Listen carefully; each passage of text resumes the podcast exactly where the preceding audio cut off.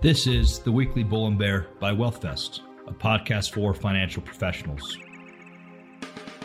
Each week, Drew Dokken and Tim Pierotti will have an in depth conversation on what's happening in the markets. Hello, everybody. Today it is September 5th, Tuesday. We're just back from the long Labor Day weekends. We saw that the U.S. Treasury yields have climbed so far. Um, investors are considering what is kind of good news. It seems like we've hit our Goldilocks, Tim. I don't know. I mean, Goldman Sachs came out today with some bold claims. They're cutting the odds of recession to 15%. We also saw Fed Governor Christopher Waller talk to CNBC and said that we had a hell of a good week of data, um, which will buy the central bank some time on these decisions. What are your thoughts? Yeah. Yeah, well, you've you've had softer data. The Fed has been waiting and hoping to see softer data, uh, and it's not just in uh, the labor market, but other data around consumer confidence. Don't forget, it's global data. Uh, we're part of a global economy. China continues to slow. Their PMIs are uh, right there at the verge of breaking 50 to the downside. Europe is already below 50 and getting revised down. Uh, so we, you know, we've gone through this long period where the where the Citi economic surprise index was was kept going higher. The data kept surprising the upside. That's kind of turned over now, where the data is starting to soften. And look, somebody like Jan Hatzius is the guy from Goldman Sachs who only thinks there's a 15% of recession. He's kind of made the argument that um, that the long and variable lags argument, which is my argument, and I think it's a somewhat consensus argument, so look, there are reasonable and normal uh, explanations for why the long and variable lags are longer this time. We've talked about the importance of housing. So many Americans have termed, excuse me, have 30-year mortgages and have turned termed out their loans. Same thing uh, for corporate treasurers. If a decade of zero interest rate policy didn't cause you to term out your debt, you're not much of a treasurer or a CFO. So what you've had is cost of capital has moved ha- much much higher, but the effective cost of capital for companies and consumers has only started to push up. So you know, I disagree with Mr. Hatzius, Hatzius that there's only a 15% chance of recession. I think it's higher than that. I think it's a good bit higher than that. And I think we are starting to see you know, some of the impacts now of the long and variable lags, not just to the U.S. economy, but to the global economy. I think we're starting to see the impact of the getting to the end of the excess savings uh, that was created by all the stimulus. So, you know, there, there, we are seeing some slowing. Uh, and I think we will continue to see that slowing. And I think that the economic surprise index starting to roll over tells us that we are starting to see more of the impact of a higher cost of capital and lower availability of capital. Yeah. I mean, it seems uh, the job growth numbers certainly have showed a slowing picture. Uh, when we're looking at ADP, um, slowed more than we expected in August. And, you know, private employers added just 177,000 jobs, which was well be well below revision. So yep. that's part of it, right? I mean, yeah, and, and, you use the word revisions. I mean, revisions are coming fast and furious, right? I mean, I think the June number now was only 100,000. We started at over 200,000 on that number. The number that we just got is going to be revised down. Uh, it's very clear. If you look at the history of non farm payrolls, when we're trending up, the revisions will be up every month. When you're trending down, the revisions will be down every month. We've had seven months in a row of negative revisions. So there's nothing Goldilocks about this number when you assume the trend is down and it's probably getting revised down. The labor market is weakening. And you can see that in temp staffers. You saw it in the JOLTS data. You see it in the quits rate slowing down. At the same time, though, we still have, you're slowing down from extraordinary levels. You've gone from extraordinarily tight to very tight.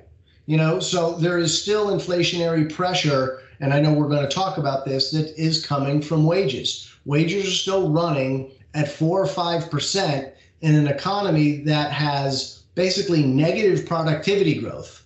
That is inflationary, right? Uh, our economy with very little workforce growth and negative work and negative productivity growth can only grow pretty slow. We can only grow around one or one and a half percent. We're growing right at around there And that's too fast for the labor market still.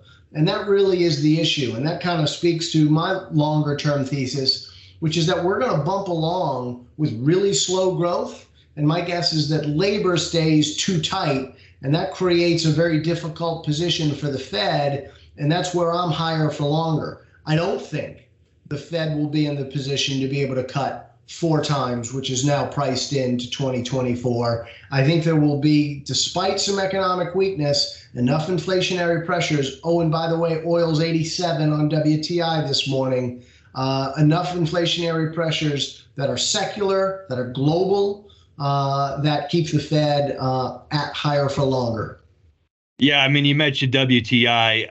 Saudi Arabia just extended its $1 million barrels per day voluntary production cuts. Obviously, that's inflationary. You mentioned wages. Uh, I mean, the New York Fed had an employment survey that came out on Monday that showed the av- average reservation wage or the acceptable new salary job is close to 80 grand, you know, 78, 78,000 and change. Yeah. So that seems very, very high to me. Um, yeah, look at all the look at all the over 55 year olds who have left the workforce.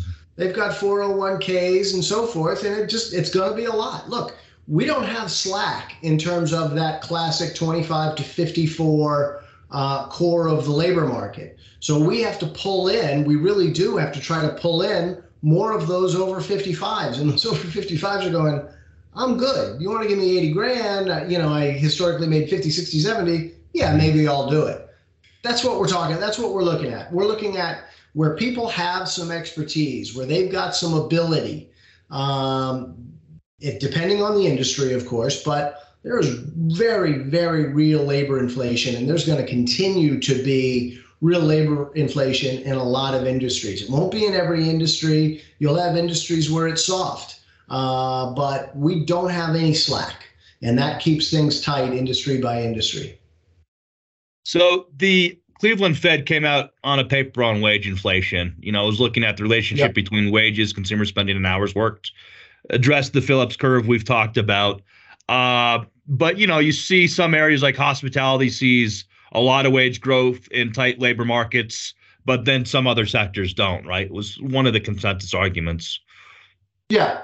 Yeah. Yeah. I mean, I, I saw the Cleveland Fed study, and it always just looks like you're not at all trying to look forward. What, what, what we're talking about is what is going to happen with the Fed going forward? How is the Fed going to look at inflation going forward? And what Powell tells us and what other uh, Fed governors tell us is they're worried about labor. They're worried about a tight labor market.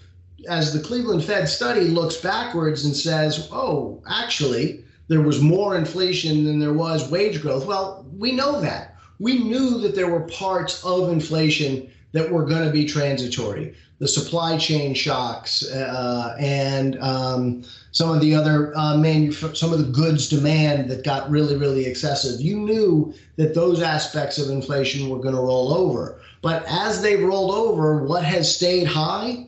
Labor, and that is what I'm worried about. That's what the Fed is worried about going forward.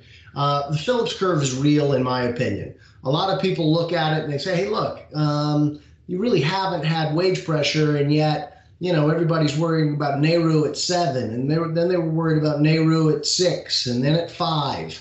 Uh, NAIRU is the level at which, and I'll screw up the acronym, but uh, the naturally accelerating inflation rate of unemployment, something like that. Uh, that's where you should have wage growth.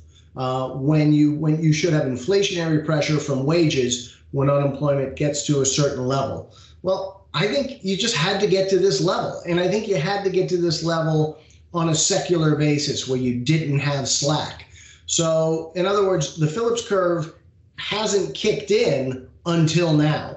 That's not to say that the Phillips curve doesn't work. We just never got tight enough for it to work, and now we are. Right. I mean, and that was kind of based off old consensus positions where, uh, I mean, Eru or I mean, peak unemployment might have been considered six or seven, and then we hit a long stretch of three some, four some, uh, and then it just didn't hadn't happened. So right. yeah. And now, yeah, and now it has. Yeah, no, it has. Uh, one, uh, just after Labor Day, I mean, before this, we had a huge NLRB union rule. Uh, functionally, it's eliminating a policy, uh, you know, 50 years ago and what's happening is that it requires businesses to that commit labor law violations, you know, i.e., if they fire a pro union organizer or if they force uh, employees to attend a seminar um, on why unions are bad. If that happens, then they're forced into bargaining uh, with unions as opposed to holding formal elections. So that makes unionization efforts a lot easier because it really ties the hands of companies who are trying to crack down on it proactively.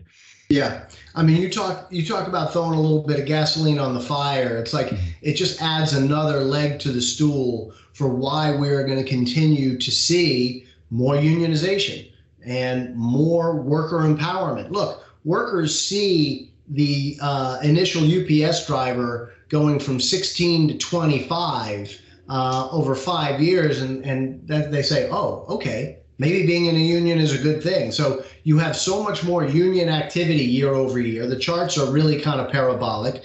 You also have sentiment turning much more positive mm-hmm. towards being in a union. Where I, I think people just who have service industry jobs have never considered the possibility of being in a union. Now you get this NLRB, the National Labor Relations Board ruling uh, that says actually you know you don't even have to hold a vote if you found that the company has done some some there's been some malfeasance towards workers uh, you can just go straight to you know don't worry about our pass go collect two hundred dollars and, right, start right. your union. Uh, so I, I just think that there are all the reasons in the world, and this just adds one more why you're going to see more union activity uh, and and and why that trend will accelerate it, workers are empowered. You have a tight labor market. They're not shipping your job off to China. You have power now, especially in service industries. But you look at this UAW negotiation, uh, and you know they're coming at this really hardcore. They're coming at this where I repeat myself, but they didn't shake hands uh, mm-hmm. when they started this negotiation, and they seem to be more than willing uh, to go on strike. And, and you strikes yeah. me that they will, and and I think it's actually one of the reasons why auto production has been as strong as it is because you want to try to build some inventories before you have a strike. And the Hollywood writer strike continues. That's gone through this weekend as well, which is doesn't um, seem to be much progress on that front. No, that's a long time coming. Um, but yeah, so you know, it's going to be a dynamic to watch for sure. Um, so I think that the NLRB's union rule was more of a it was kind of representative of everything that we've seen over the last couple of years. Yeah. Um. A- a- anything we missed out on this week, Tim? Yeah. Um. Look, it, it's quiet because Congress isn't in session, but I think it's becoming more and more clear that the odds of a government shutdown keep going higher. Uh, and it would be, I believe, October 1st or around then when the government shutdown would start. And, and I you're starting to see what happened here. Like, you know, when when we had the debt ceiling showdown, McCarthy went to his members and said, "Look, just vote for this thing." And then when we get to September, we will call the numbers that we agree uh, that we agreed to as a ceiling, and that we'll negotiate for lower. Well, the Senate is going to put forward a bill that reflects exactly what was re- agreed to in the debt ceiling negotiations. So there is going to be a conference between the House and Senate that is a long, long ways away. Um, so McCarthy really has his hands tied here. He can't get a bill passed with the help of Democrats because he lo- risks losing his speakership. Uh, so I think the odds are really high that we're going to have a government shutdown. And to the degree that um, some of the weakness in the bond market, and I'm I'm not saying that anybody could quantify this, but the more DC looks like a clown show, the more we look like we can't govern and we can't create responsible budgets, uh, responsible levels of revenues, and le- responsible levels of spending. I think it increases the risk that you continue to see uh, the 10-year break higher, and that's that's everything that is where where my if I'm thinking about what does the equity market do over the next three months, there's one stat I want to know, which is where is the 10 year? Yeah. I mean, so we'll come across like a banana republic that doesn't grow bananas. Um, but like, but I mean, I guess in terms of party politics? Do you see how it plays out? Because the election's a long ways away, both uh, you know the midterms and the presidential. Do you think we'll have any impact on that? You know, it's hard to say. Look, these guys are going to be listening to the to the uh, to the pollsters. They're going to be looking at how things play out. But if you're Chip Roy in Texas, uh, you know who is I, I, believe the head of the Freedom Caucus and one of their head legislative um, people there within the Freedom Caucus, he's not losing his seat. No, he'd like to keep a House majority. But you know the Freedom Caucus guys, the only way they lose their seats, and I've written about this, is from the right. Same thing with with some of the any gerrymandered seat where a liberal sits in it. The only way that person is going to lose their seat is from the left, and it just creates an a, an era where there's less compromise. If such a small percentage of all the seats in Congress are actually competitive, then none of the people in non-competitive seats really have any incentive to to to to compromise all of a sudden now your opponent in 24 elections uh, in your primary is showing pictures of you shaking hands with a Democrat or you shaking hands with a Republican, and that's all they need to say this person is a RINO or this person is not uh, a true uh, liberal. So it just creates the the the gerrymandering to me creates a huge long-term issue that makes it harder and harder uh, to govern and to come up with reasonable, thoughtful, compromising fiscal solutions. And then the last piece that I would say, and we ch- touched on it earlier, but oil's getting away from us. I mean, the Saudi production is the real deal. If you show their production um, on a year-over-year basis, it is it is falling hard. Like they are doing what they said they were going to do, um, U.S. production is super, super strong, but the rig count is coming down. So U.S. production is going to be softening. Russian production is softening. You know, there was that period where the Venezuelans and the Mexicans and the Iranians were uh, were producing well. Those periods in these pariah states where there's such long underinvestment, they can't handle that for very long. So, the, to the degree that the global economy, and don't forget, it's not just the US, US, Europe, and China.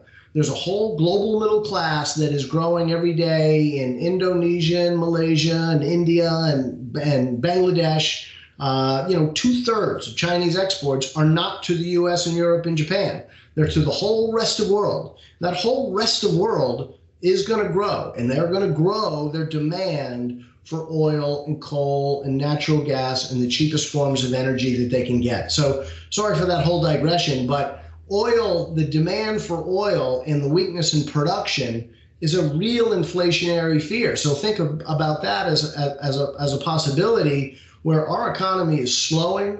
You know, we're getting towards very little job growth, zero job growth, but the Fed is looking at oil up 30% since June realizing that's gonna that's gonna filter into inflation expectations, and then back to that Cleveland Fed essay. What does that do?